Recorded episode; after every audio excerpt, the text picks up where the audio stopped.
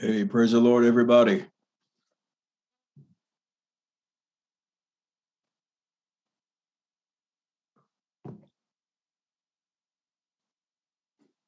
You're all leaving again.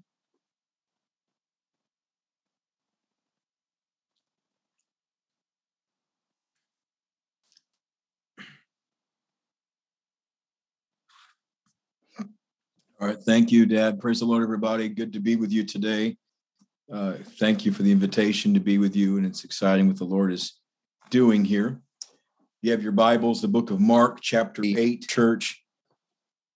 Just want to give you something from the word of the Lord today. Mark chapter 8, verses 22, 25. He cometh to Bethsaida, and they bring a blind man unto him, and he besought him to touch him. He took the blind man by the hand, led him out of the town. When he had spit on his eyes, put his hands upon him, he asked him if he saw aught. He looked up and said, I see men as trees walking. After that, he put his hands again upon his eyes and made him look up, and he was restored and saw every man clearly. I don't want to talk to you this morning from the subject, Your Miracle is already in motion. Your miracle is already in motion. Let's pray together and let's see if we can get into the spirit and see what the Lord has to say to us individually and corporately. Lord Jesus, thank you for what you're about to do in people's lives. Thank you for the atmosphere that worship that we felt here today. I pray you'd speak to us and demonstrate your power. I pray that there'd be miracles that would manifest this week in people's lives. In Jesus' name, I pray. And somebody said, Amen. You may be seated. You know, evangelizing 20 years, it's uh, the number one thing you have to have as an evangelist, I think, is faith. And uh, it's it's something that God seems to use you in uh, when you preach at different churches. The Bible says faith cometh by hearing, hearing by the word of the Lord. So we obviously know that we cannot have faith without the word of God. We have to have the word to have faith. If you're struggling with faith and you're doubting everything, it's because you're not reading your Bible enough. If you read your Bible more, you'll have more faith. It's very simple. We walk by faith and not by sight. And so it seems to imply that faith comes to our ears uh, despite what we see. Faith comes into our hearing, and then hearing changes how we begin to see things outwardly. Faith is spiritual vision, it's seeing things in the spirit that you cannot see in the flesh. It's believing God for things that your flesh has trouble believing for because you're walking by faith.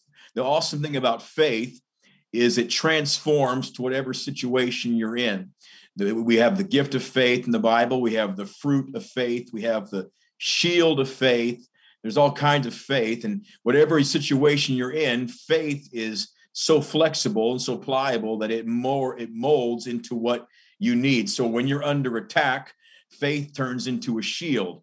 Uh, when you uh, when when you're about to t- help somebody, faith turns into a gift. When God's about to grow you and develop you, faith turns into a fruit. It's wherever the situation is, that's where faith manifests. It's it fits the situation.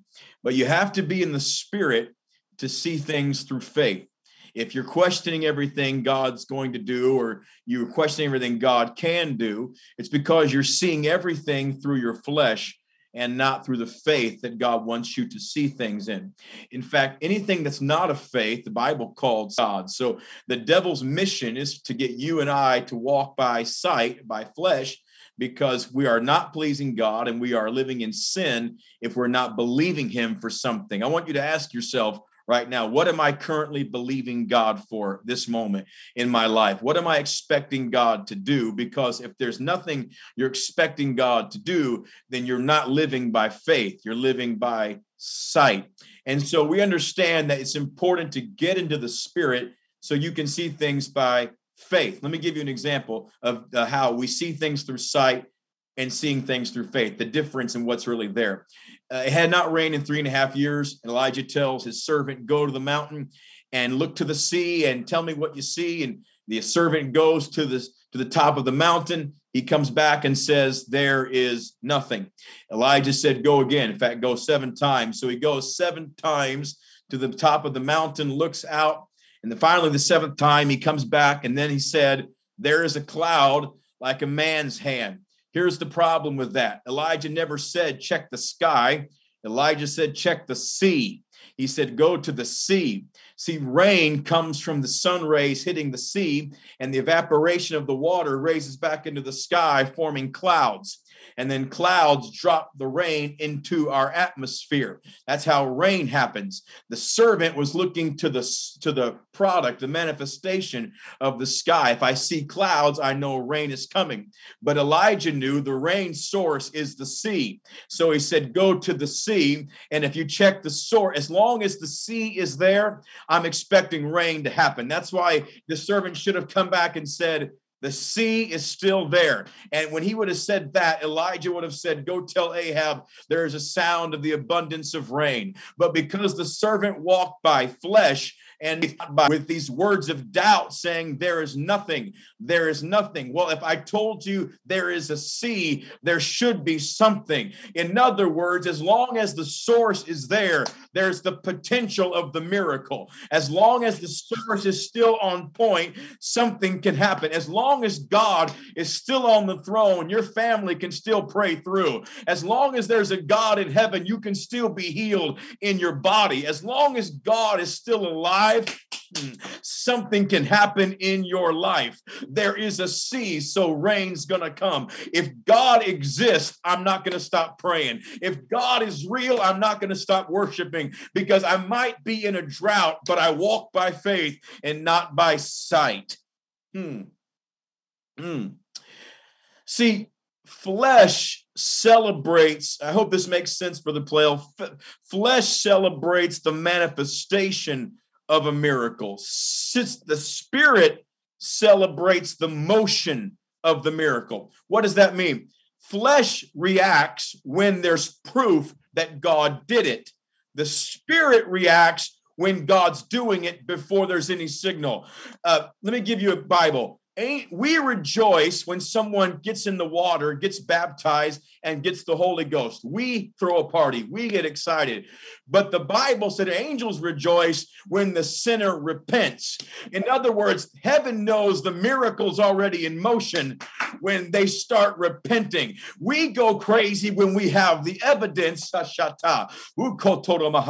that they're in the water. But as soon as they're on their knees saying, God, forgive me, heaven begins to celebrate because they know it won't be very long and they'll be in the water. They'll be speaking with other tongues, and we will celebrate the manifestation of what was already in motion. You might not have any evidence physically, but if you walk by faith, there's something going on right now behind the scene that you can't even see in your flesh, but you ought to praise God for it anyway because spirit is about the motion of the miracle. Hmm. Israel celebrated after they crossed the Red Sea. They got the tambourines out when God opened the Red Sea, when He closed it up and shut down the enemy. Then they threw the party. But God was there way before it happened and told Moses at the burning bush, I am come to deliver them. I'm already on site. They're not going to thank me until the Red Sea opens. They're not going to think I care about them until I drown the enemy because they're living in the flesh. But I'm giving you a peek into the spirit. I'm I'm already here. I'm already delivering them. I'm already making a way where there seems to be no way. Uh, does anybody want to see how God sees? He's doing things you're not even praising Him for right now. He's working things out you're not even thanking Him for because He's ahead of you, and spirit always leads the flesh. Hmm. Everyone that day that was hungry when they saw the uh, Jesus take the five loaves and the two fish and he multiplied the bread and the fish. He he he, he multiplied it and fed 5,000. They thought, what a miracle. How can this man do this? This is amazing. But that miracle started when mom packed the lunch that morning. We, we that miracle was already in motion when no one had a clue, when they were getting hungry and saying, Boy, we're gonna have to go somewhere to find some food because Jesus forgot about getting food for everybody. That's flesh, but spirit said, No, there's something already happening at somebody's house. Boy, way over here, this little kid's gonna show up in the atmosphere. You're gonna ignore him as he walks by you because you think he's got nothing but the spirit's going crazy because the spirit knows this lunch was packed for your manifestation mirror. God is doing something and you have no idea right now. But if you get in the spirit, like John did on Patmos, you see things differently. I'm not imprisoned here, I'm anointed here to see things I never saw, but I was in the spirit on the Lord's day. And when you get in the spirit, you see what you can't see. and so sometimes our miracle is already in motion before we have the proof before we have the in fact every time i would say it's already in motion before we have the evidence. We're waiting on these positive signals as our cue that god has heard us as our as our as you know the the it's the moment we, we see something good happen. We think, okay, I've gotten through and God's finally going to do this. But in our text here, th- this miracle started not with something good happening, but with something bad happening. See, these people brought this man to Jesus to heal his eyes. And the first thing Jesus did was sever him from all of them. He said, I want you to walk with me and let him out of the town. How can this be a uh, the pathway to a miracle when you're disconnecting me from the people that brought me here? But sometimes God will sever relationships temporarily because he wants to do something for you personally that he has to do with you alone. Your miracle is in motion, but you're getting upset over the loss of a friendship or the loss of a connection. God's not trying to disconnect it permanently, he's trying to do something for you personally that your friends will not be able to take the credit for.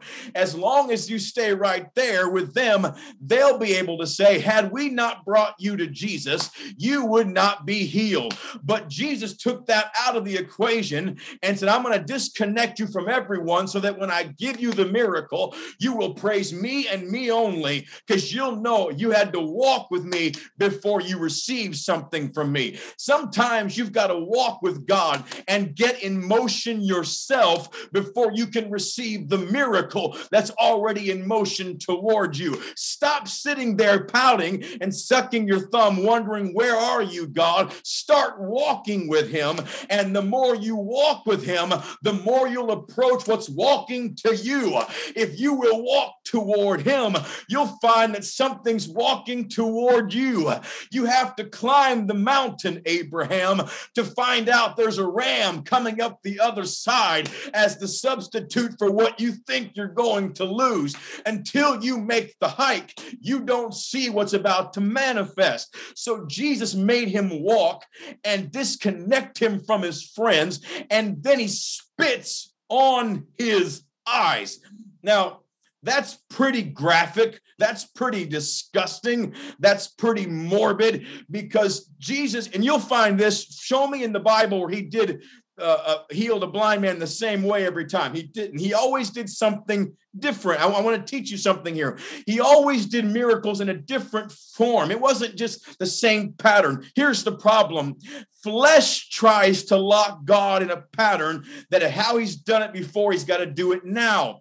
But Jesus had healed other people by touching them, by telling them to go wash in a pool. This guy, he spits in his face. Now, I guarantee you that I would be thinking, I think it's bad enough, Lord. He's already blind. I mean, what's the, uh, this is kind of like, how can it get worse? and you're spitting on someone who can't even see. But this was the signal that the miracle was already in motion. For after he spit flesh, the man said, I see men as trees walking. First of all, this says so much. Number one, it says this man has had vision before because he knows what trees look like. So, but the problem is the blessing that God is giving him is blurry. He sees, but it's not clear. So, because it's not clear, hmm, because he doesn't have all the details, he reverts to his past and not looking to his future. He begins to describe what God's doing now as something he's seen before. Does that make sense? He's saying, What you're doing now reminds me of things that I used to see when I had vision. The thing that I'm, I think you're doing now reminds me of what I used to see. Mm. Can I preach to someone right now that what God is doing now is not what he did before? You think it's a tree, but that's not a tree. You think you've got God figured out, but you do not. You think you have his pattern, but you don't.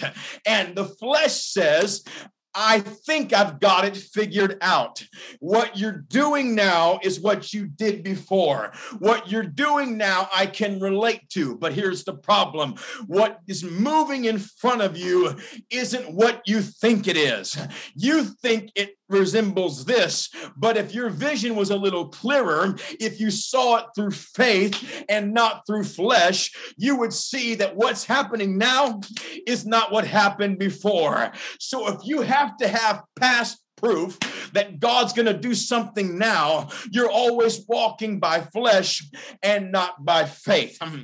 If you have to have the same pattern for God to do today what he did yesterday, you will live in frustration because frustration says he did it that way before, so he has to do it this that way again. Let me give you Bible. When Mary came to Jesus's tomb, she said these words, "Who will roll away the stone.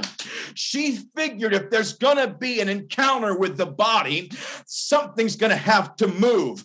Be- why was she saying roll away the stone? Because the last time he did this miracle for her, when Lazarus was in the tomb, he said, Somebody roll away the stone. And therefore, she said, What he did before, he has to do again for something good to happen. But what's about to happen, Mary, is not what happened before. Before you had to move the obstacle, before you had to remove the barrier, before you had to do all kinds of things. But this time, the stone has already been rolled away and the miracle is already moving. You think that you need to see it get up before you celebrate what he's doing. But I've got news for you. He's already up. He's already out of the tomb.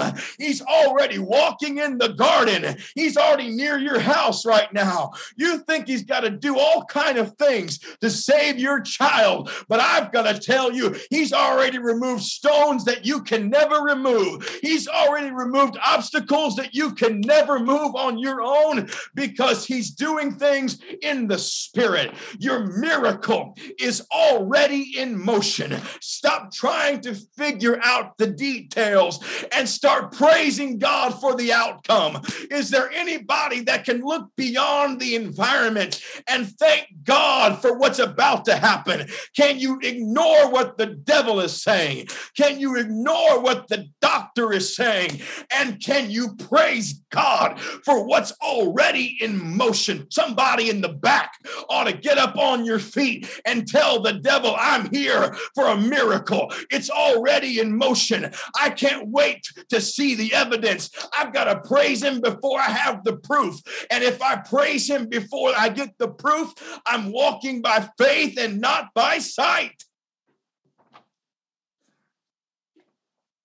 Somebody praise him right now for a minute. I just think you ought to take a few seconds and just show the devil I still have some faith.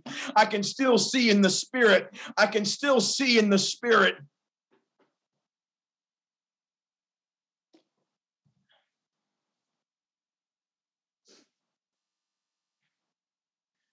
Somebody yell out, This is not the same thing.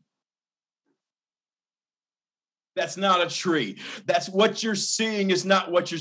Here's here's what's funny. Trees are bigger than men. He was magnifying men uh, as trees. It's scary when you magnified people to tree like dimensions. And the Lord knows this is not what you think. You have a problem praising people. That's why I severed you from everybody. That's why I disconnected you from everyone you thought you had to have because I knew you would see men as trees. But I'm not the God that makes men as trees. I make trees trees and I make men men. And you've got to praise me, not the man. Is there anyone that needs the revelation? People can't do for you what God's about to do for you. You can't praise a preacher enough to get what you're about to get from God. God has let it get lonely. God has let you get tired. God has let you get exhausted with people because people are not the source of your miracle. The one who just spit in your eyes is the source of the miracle. The one who you think's not answering your prayer is the source of your miracle. The one you think that could make it easier on you and is not hooking you up is the one that you need to really thank right now. He's disconnecting you to connect you. Those aren't trees, those are just people. But the maker of the trees is in front of you. The maker of the people is in your atmosphere. The one who spoke light into existence and it released is here right in front of you right now. Somebody ought to praise God. Don't praise your boss. Don't praise your friend. Don't praise the superstar preacher. Praise God because God is the one that's doing this for you.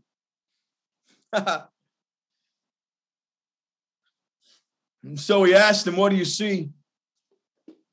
And he said, I see men as trees. And so the Bible said he touched him again. Now, watch this. When he touched him the second time, he told him where to look. He said, Now look up. Now, the first touch came with a question what do you see? But the second touch came with a command. He, he told him where to look. The question revealed the flesh of the man. The first touch revealed the flesh that he saw men as trees. But the second touch revealed submission when he answered the Lord and he saw everything clearly. He saw every man clearly and his vision was restored. It came back to him. In other words, there is a touch coming from God that brings clarity to your questions. There's a touch coming from God that takes you from questioning to, to the command of God. In other words, there's a touch that brings direction from God.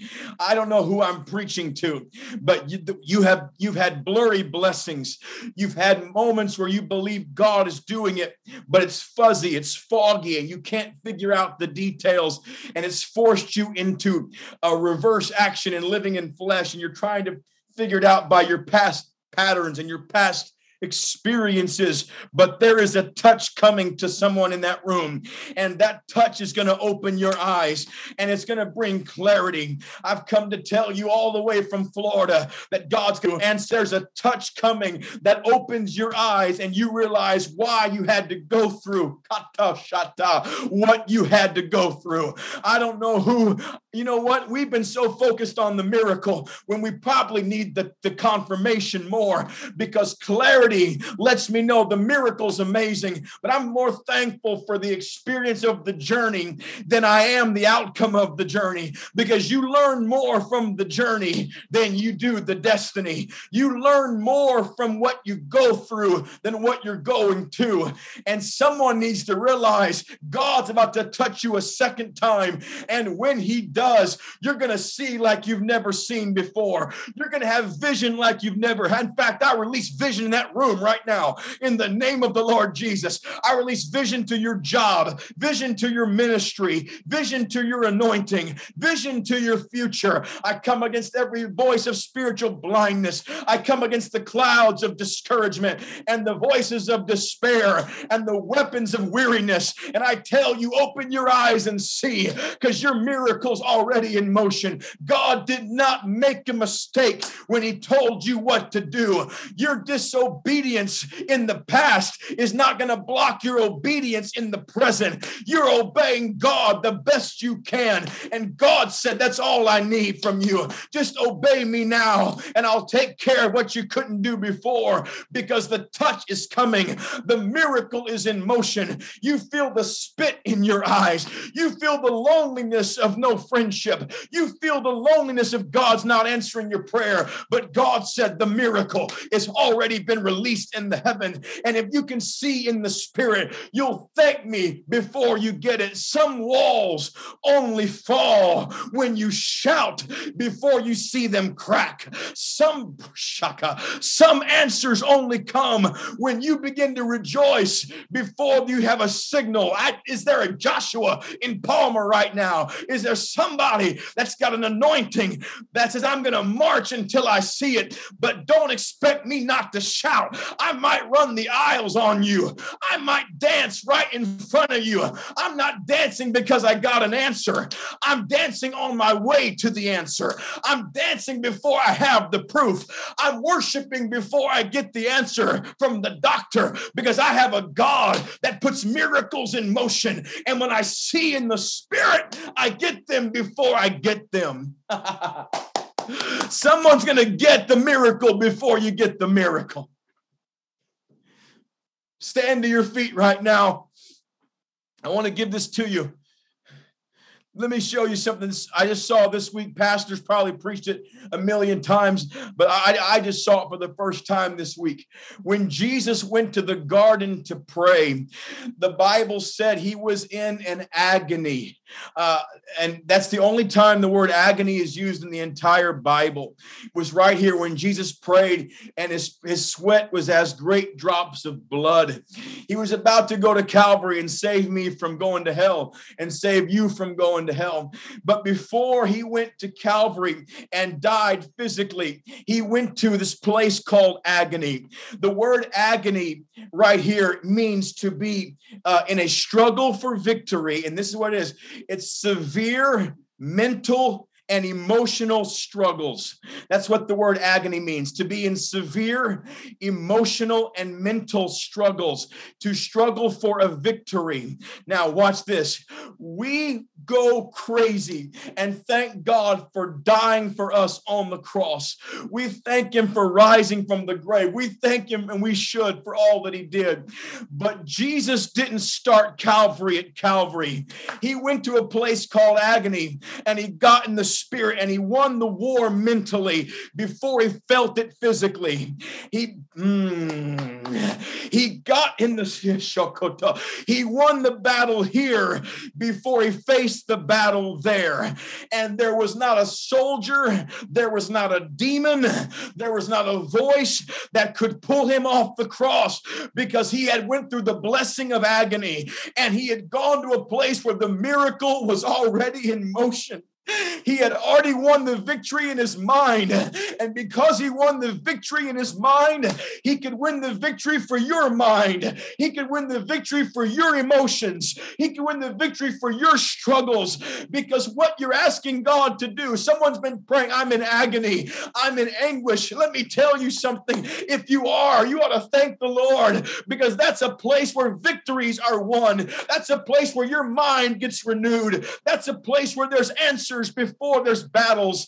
And the Lord wouldn't even think of getting off the cross because he had already won the battle in a place called agony. And I've come to talk to your agony right now. I've come to talk to your discouragement and your despair and the deception of hell and your depression and tell you in the name of Jesus that on the other side of agony, you're going to have your victory. You're going to win your battle. You're going to go to your Calvary and you're going to have your resurrection resurrection, when it's all said and done, God's going to get the last word and God's going to get the final say because your miracle is already in motion. I wish you'd just charge the altar right now. I, I wish somebody would get out of the pew and head toward the altar and say, God, I'm thanking you while I'm stressed out. I'm going to worship you while I'm weary.